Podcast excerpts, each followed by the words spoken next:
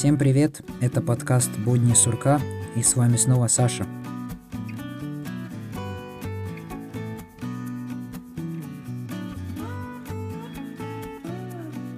Не хочу начинать с плохого, поэтому лучше расскажу о своих отношениях с играми. Может быть не всем это будет интересно, но все же я хочу об этом рассказать. Мое знакомство с играми случилось еще, наверное, где-то в 2007 году, когда у нас в семье появился первый ноутбук. Тогда моя самая первая игра это была Paintball.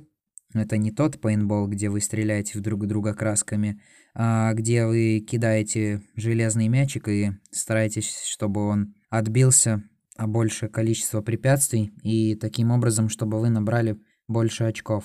Когда я ходил в младшие классы, ну чуть позже это уже было в классе четвертом, пятом, у меня появился свой собственный компьютер, и я, наверное, как и большинство моих сверстников, очень любил играть в Майнкрафт, ту самую кубическую игру. Создавал там разные дома, выживал, но не сказать, чтобы это была игра моей мечты, которая меня затягивала. Скорее, она мне просто нравилась, просто все в нее играли, и я просто в нее играл. Чуть позже я познакомился со вселенной Half-Life, об этом мне рассказали мои одноклассники. Я начал изучать эту серию игр, прошел только вторую часть. На самом деле это действительно было что-то невообразимое, и я сам не думал, что такого рода игры, стрелялки, могут мне понравиться. Что-то в ней привлекало меня и затягивало, чтобы я все время к ней возвращался. Но, к сожалению, вторую часть Half-Life я до конца не прошел. Я до середины прошел первый эпизод и потом почему-то просто бросил все. И даже сейчас у меня нету особого желания ее проходить дальше. Чуть позже я познакомился с играми The Walking Dead или Ходячие мертвецы. Я проходил ее на телефоне, и я понял, что такой жанр игр именно то, что нравится мне, то, от чего я кайфую. Это своего рода хоть и фильмы, или, так сказать, интерактивное кино, в котором вы главный участник, и вы выбираете, что будет происходить с главным героем. Я помню еще в первом сезоне меня так затронула история Клементины и Ли, как они выживали, как они вместе проходили через много. Я считаю, что было бы неплохо, если бы такое попробовал каждый человек, чтобы испытал эти переживания. Потому что даже тот самый PewDiePie, всем известный видеоблогер, раньше он, когда играл эту игру, но это она вышла довольно давно. В то время, когда она только вышла, было даже нарезка одного момента, где под конец первой игры он заплакал. И так было со многими. И концовка меня тоже самого лично очень тронула. Потом, когда я не мог найти другие игры, я увлекся гоночной игрой Асфальт 8, играл ее на компьютере, что удивительно, а не на телефоне. Наиграл я в ней достаточно много часов, и хоть это и была обычная гоночная игра, там не было никакой реалистичной физики, много чего зависело от того, сколько денег ты туда вложил, потому что это была бесплатная игра. Но я продвигался в ней, и у меня это довольно хорошо получалось, и был какой-то прогресс, и было куда двигаться. Но потом, когда стало слишком сложно, я ее забросил и перестал ее проходить. В прошлом году вышла Асфальт 9, и я очень ее сильно ждал, все время следил за новинками, я был прям очень ярым фанатом этой игры. Но потом, когда она вышла, у меня не получилось ее установить на, ни на компьютер, ни на телефон. Я какое-то время просто забыл обо всем этом. Но потом установил на телефон, попробовал и понял, что уже оно не сахар. Но также я играл в такую гоночную игру, как Need for Speed. А именно, если быть точнее, больше всего я проиграл именно в Need for Speed Undercover. Я пробовал играть Need for Speed Most Wanted. Э, какую-то еще, я помню, я хотел играть, но у меня это не получилось. Тоже было довольно интересно до одного момента, когда стало слишком сложно, и я тоже просто все забросил и перестал это проходить. Если вам интересно, что я играю в данный момент, если это можно так сказать, хотя в последний раз я заходил в эту игру, ой, когда же это было, ну, наверное, месяц назад, она называется Firewatch, тоже чем-то напоминает The Walking Dead, но скорее это не просто интерактивное кино, а именно уже когда Скорее именно приключенческая игра, где вы управляете главным персонажем, куда он идет, окружением. Игра повествует о неком мужчине, который расстается и отдаляется постепенно от своей жены, так как она довольно больна. И он уходит работать в лес, чтобы следить за пожарами. Поэтому игра и называется как Fire Watch, то есть Fire – огонь, Watch – смотреть, то есть смотреть за огнем. Она очень атмосферная и интересная. Не знаю, может быть я пройду ее до конца. Как я понял, мне уже довольно близко до концовки. Но я надеюсь, ну, последнее время, когда я столько начал уделять времени подкастам и созданию остальных творческих проектов, я почему-то перехотел играть, так же, как и смотреть фильмы и сериалы. И последнее то, что я играю на телефоне, это было буквально вчера. Это карточная игра Гвинт по вселенной игре Ведьмак. Я не играл именно Ведьмака, но говорят, там есть такая, как это мини-игра, Гвинт, и именно по ее мотивам сделана отдельная карточная игра. Я зарегистрировался в закрытом бета-тестировании на телефоне, чтобы попробовать ее. Вначале тоже было интересно, весело, я в такое не играл. Но сейчас я уже понимаю, что оно не ахти и карточные игры вообще мне не нравятся. Как-то раньше я пробовал играть и в Hearthstone, и в Elder Scrolls Blade, но карточные игры, наверное, не мое. И если говорить дальше о играх, то я понимаю, что в последнее время я слишком много разным занимаюсь, много времени уделяю учебе, и мне надо какой-то способ отдыха, но я не знаю как. И в итоге до чего все доходит? До того, что я просто сижу в телефоне, листаю ленту или ютуба и смотрю какие-то странные ролики, или лажу по разным сайтам, этом в мечтах о игровой консоли. Но может быть стоит лучше купить ноутбук, и тогда можно будет бесплатно скачивать разные игры, пройти может быть того же Ведьмака. Но может быть стоит купить PlayStation 4, и поиграть в ней разные эксклюзивные игры или приключенческие игры. Не знаю, допустим, меня привлекает тот же самый Uncharted. Но вроде скоро должна выйти PlayStation 5, Хотя со всем, что сейчас происходит, это, конечно, вопрос, выйдет ли она вообще, потому что все производство настроено в Китае, а там происходит непонятно что. А может быть взять себе Nintendo Switch, хотя там довольно странные игры, они довольно дорогие, и дешевле выходит взять просто PlayStation 4, и то с играми, чем просто Nintendo Switch. В общем, все довольно сложно, все очень сложно. Кто-то бы мог сказать, что можно отдыхать, читая книги, но дело в том, что я читаю книги перед сном. Своего рода отдыхом у меня является бег и езда на велосипеде, но это тоже не отдых перед, ну, не отдых перед сном особо, потому что уже никуда не выйдешь.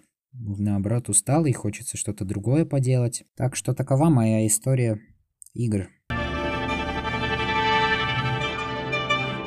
И вот вам ставка из будущего. Я все-таки нашел силы, нашел время, решил как-то отдохнуть, и я прошел игру Firewatch. На самом деле было очень круто и впечатляюще. От конца, если честно, я ожидал чего-то большего, потому что в итоге главный герой не увидел героиню, с которой он так много общался по рации. Компьютер мой довольно сильно лагал, графика была пиксельная, но я это выдержал, потерпел и все прошел. Если говорить о моем компьютере, я удивляюсь, как он вообще такую игру смог потянуть. Меня даже CSGO не тянет мой компьютер. Но, к сожалению, я удалил Гвинт, ту самую карточную игру, потому что она меня наскучила. Уж слишком она однообразная мне показалась.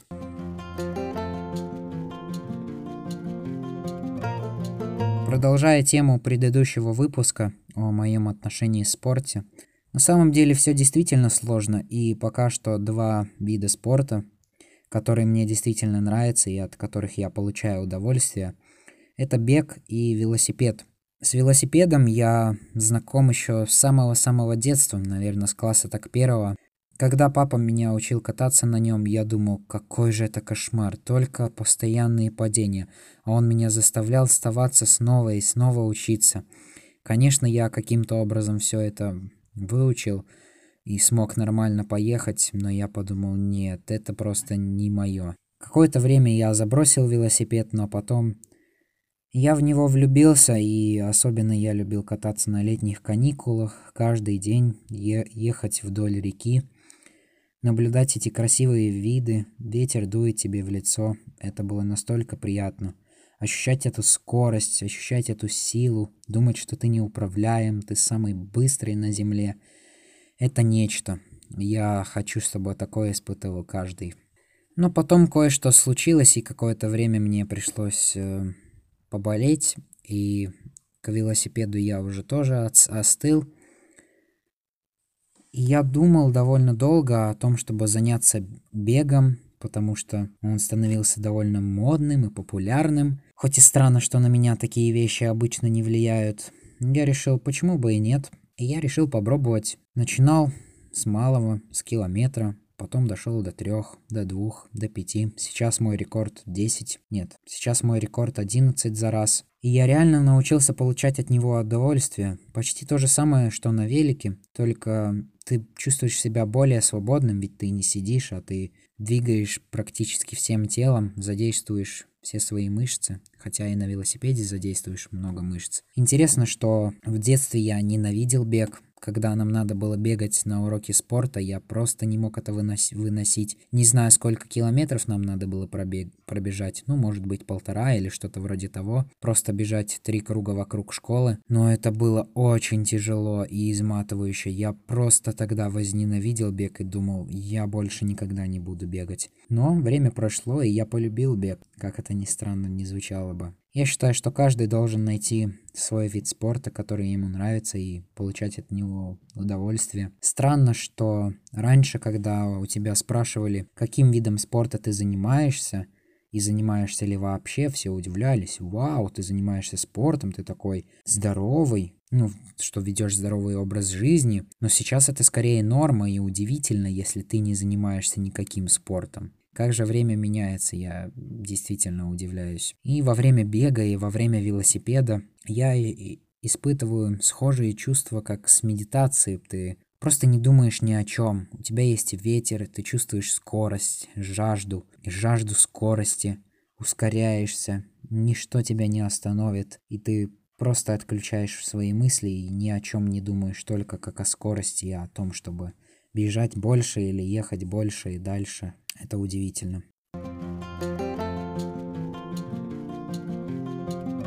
Ну и если уже говорить по теме, о том, что действительно сейчас происходит. В пятницу в школу мы не пошли, у нас все занятия отменили из-за того самого вируса. Сказали и объявили чрезвычайное положение до 14 апреля. Все учебные заведения закрыты. Хотят вроде как обеспечить дистанционное обучение, но как это будет, не знаю время покажет. И я такой подумал, я только начал нормально общаться с одноклассниками, и тут бац, и все. И вообще то, то сколько люди сеют паники и хаоса насчет всего этого события. Ой, нас сейчас не выпустят, нас сейчас закроют дома, все, никуда нельзя будет ходить, скорее надо бежать в магазин закупаться продуктами, иначе все отнимут, вай-вай-вай. Я не понимаю таких людей. Причем это не только у нас в стране происходит самое, что удивительно. Недавно ходил к парикмахеру и знаете, у него тоже такая маска, и он говорит, люди уже начали тут поговаривать у меня вокруг, что я-то все знал раньше, ну, парикмахер, что я уже был готов к этому, но он мне объяснил, что он удивлен, что многие парикмахеры не носят маски на э,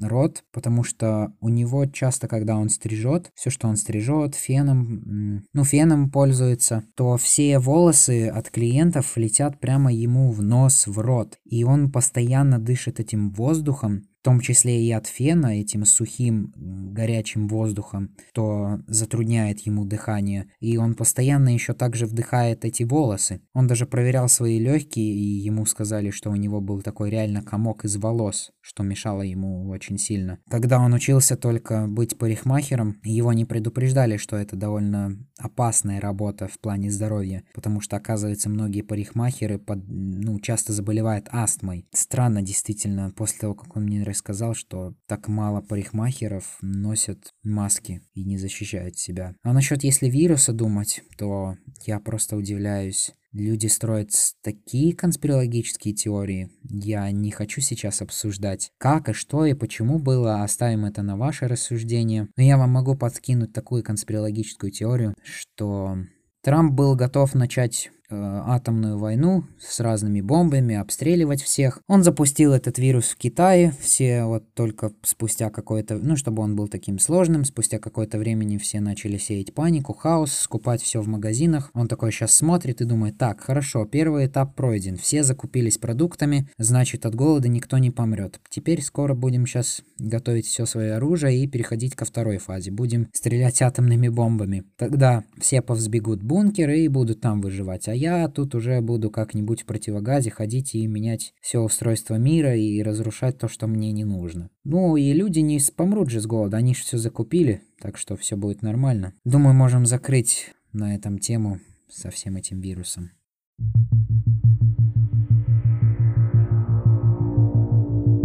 А сейчас внимание, так как я за распространение науки и научных знаний, я вам расскажу и посоветую один очень интересный ролик.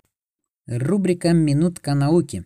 А знали ли вы, что по нашим современным предположениям существуют плоские звезды? В своем роде плоскоземельщики действительно были правы, но не совсем. Звезда плоская именно из-за того, что она очень быстро вращается, и весь газ, который находится в ней, расходится по сторонам, и из-за этого она выглядит плоской. Если хотите узнать больше, смотрите ролик на канале Космос Просто по ссылке в описании подкаста.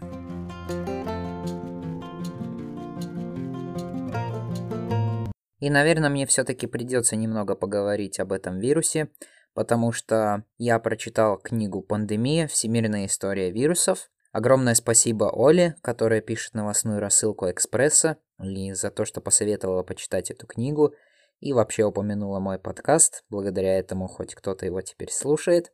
Я хотел бы поподробнее разобрать эту книгу, чтобы и другим людям было понятно, как все началось, почему ситуация сейчас таковая, какая она есть, Поэтому я выписал несколько главных пунктов, о котором говорит автор книги, и зачитаю вам несколько фрагментов, чтобы у вас было больше понимания всей ситуации. А книга сама была на самом деле написана в 2017 году, так что все это было понятно еще и до сегодняшнего дня. Во-первых, это, конечно же, ужасные гигиенические условия в Китае, Индии, Африке – это был лишь вопрос времени, когда новый вирус появится и начнет распространяться. Допустим, вот что автор пишет о Китае и о вирусе атипичной пневмонии, который был в 2003 году. Он назывался SARS. Эта картина примечательна сразу по нескольким причинам, объясняющим, почему атипичная пневмония началась именно здесь. Одна из причин необычная, не знающая аналогов в естественной среде, скопление диких животных. В природе жители пещер не будут соседствовать с пальмовыми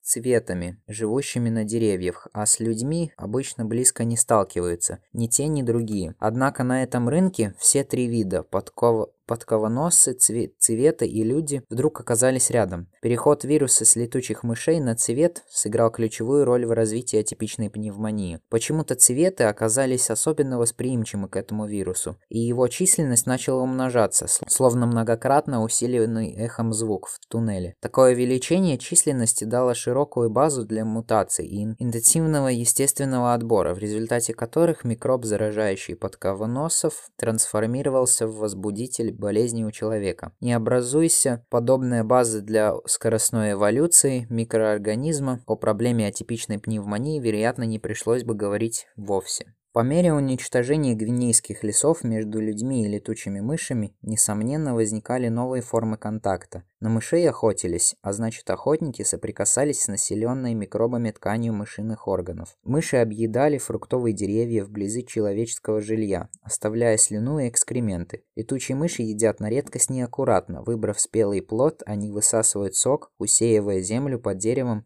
обляпанным слюной ошметками. Вирус атипичной пневмонии тоже появился в результате резкой экспансии. В данном случае продовольственных рынков с их немысленным разнообразием животного товара. Вирус атипичной пневмонии не был новым, не отличался новизной деятельность, обеспечивающая летучим мышам на юге Китая непосредственное соседство с человеком. Вирус атипичной пневмонии, возможно, существовал у летучих мышей столетиями, утверждает вирусолог Гонконгского университета, лаборатории которого первой удалось выделить этот вирус. Дикая кухня и продовольственные рынки, столкнувшие летучих мышей с людьми в Южном Китае, точно существуют достаточно давно. Предпосылки для адаптации вируса атипичной пневмонии к человеческому организму создал рост продовольственных рынков. Однако распространение его по всему земному шару и вспышки мировой эпидемии 2003 года способствовали современные воздушные перевозки и неприметный бизнес-отель под названием «Метрополь» в центре гонконгского Цюйлюна. Первых жертв атипичной пневмонии на юге Китая везли в местные больницы, в том числе в мемориальную больницу имени Сюньяна в Гуанчжоу. Персонал трудился не покладая рук, обеспечивая необходимый уход и лечение. Однако и личную жизнь врачей никто не отменял. Один из них, доктор Лю Цюньзиль, закончил дежурство, умылся, переоделся и уехал за 90 миль от Гуанчжоу на юг, в Гонконг, куда его пригласили на свадьбу. Несколько часов спустя он уже заселился в номер 911 в метрополе, где и получил выход на свободные вирионы атипичной пневмонии, проникнувшие в его организм. Вырывавшегося вируса оказалось так много, что его генетические следы в ковре эксперты находили еще месяцы спустя. Как именно заразились атипичной пневмонией от доктора Лю еще 12 постояльцев отеля, неизвестно. Может, проехали с ним в лифте, а может, прошли по коридору мимо двери, за которой он закашлялся или его вырвало. Возможно, дотронулись до стены, которой коснулась ладонь чихавшего в руку доктора, или вдохнули распыленный вирус из водяной взвеси, образовавшийся после того, как доктор спустил за собой в туалете. Но мы знаем наверняка, что соседи доктора Лю по отелю относились к категории людей, приехавших из разных стран, и по роду своей деятельности много путешествующих по миру. Точно такой же контингент постояльцев я застала в этом отеле, переименованном в Метропарк, зимой 2012 года. В полутемном баре с подвесным потолком, покрытым глин глянцевой черной плиткой, испаноговорящие парочки тихо опрокидывали рюмку за рюмкой. А седовласый австралиец просматривал деловую рубрику англоязычной газеты. Чуть-чуть позже я слышала, как он обсуждал с элегантным азиатом свои финансовые операции в Таньцзи и Индонезии. В числе соседок доктора Лю в 2003 году оказалась стюардесса. Она успела долететь до Сингапура и уже там, попав в больницу, передала вирус лечащему врачу, который отправился в Нью-Йорк на международную конференцию. Добрался он только до Франкфурта. Другие соседи доктора Лю разлетелись в Сингапур, Вьетнам, Канаду Ирландию и США. За сутки вирус атипичной пневмонии распространялся на 5 стран, а в конечном итоге дал знать о себе в 32. Благодаря такому чуду, как путешествие по воздуху, одного заразившегося оказалось достаточно, чтобы посеять мировую эпидемию. Также автор книги очень часто упоминает о проблемах отходах в разных реках, морях, водах, о том, что на самом деле медицина раньше не была настолько развита и проверить это все сложно. Если приложить эти знания к сегодняшнему вирусу, то тоже на самом деле все очень не было вначале понятно. Не был известен до конца инкубационный период, не было известно, как и что поражает вирус, как он распространяется. И вообще есть определенная сложность сбора данных данных о том, сколько людей по-настоящему больны, где они живут, что они делают, в безопасности ли они. Автор также часто пишет про то, что толпы людей очень легко между собой распространяет этот вирус и любые, любые другие инфекции. Снисходительство государств тоже дает о себе знать, потому что иногда государства чувствуют, что это может повредить их экономике и не особо хотят что-то с этим делать. Или вот, допустим, что она пишет. Мне это очень понравилось. Даже пандемия уничтожает уничтожающая 99,9% популяции, не приведет к вымиранию, поскольку мизерного количества оставшихся хватит, чтобы восстановить численность. Ближе к концу автор говорит о том, что борьба с вирусами никогда не закончится. Одна сторона становится сильнее, и другая становится сильнее. Все это лишь конфликт разных видов. Вот, допустим, что она пишет. Отношения между патогенами и их жертвами не стремятся к урегулированию. Наоборот, это постоянная битва, в которой каждая сторона изобретает все более хитроумные способы пробить защиту противника. А значит, эпидемии не обязательно вызываются неудачно сложившимися историческими условиями. Независимо от наличия каналов, самолетов, трущоб и антропромышленных комплексов, патогены и их носители все равно были и остаются униками замкнутого круга эпидемий. Эпидемии – это не исторические аномалии, а естественные особенности в жизни в окружении микробов. Также в книге упоминается одно исследование, которое гласит о возможности того, что именно разные вирусы эпидемии сделали из обезьяны человека, что довольно удивительно. Очень важно понять, что паника не помогает. Да, в таком случае, как сейчас, она естественна, и это понятное дело. Может быть, скорее она даже является нуждой, чтобы больше людей знали о том, что такой вирус есть, и чтобы все были предосторожены. Но именно равнодушие к всей эпидемии и вирусу может быть опаснее всего. Допустим, вот что пишет автор. Одно из подтверждений тому – наш самый давний и самый живучий патоген, вызванный малярией. Малярия грозит человеку с тех самых пор, как он эволюционировал из обезьяны, и до сих пор носит сотни тысяч жизней ежегодно. Тем не менее, уже в первую сотню лет она полностью предотвратима и излечима. Медицинские антропологи снова и снова приходят к выводу, что засилье малярии объясняется лишь нежеланием жителей малярийских областей принимать необходимые меры безопасности. Они не вешают москитные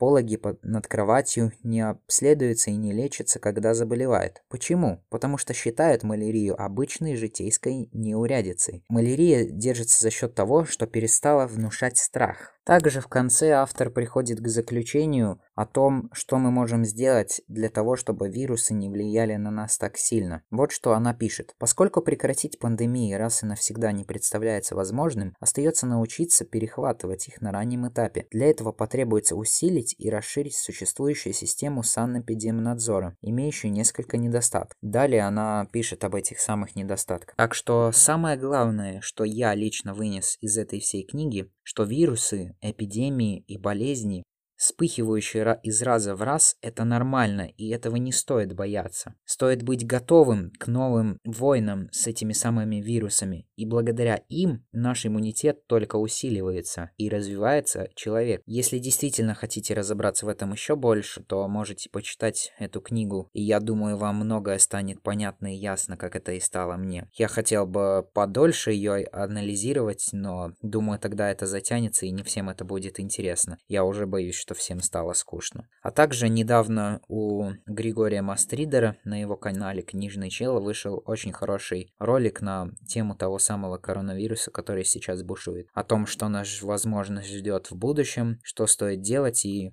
Разный сбор данных он совершил. Огромное ему спасибо за это. Ролик вы найдете в описании подкаста.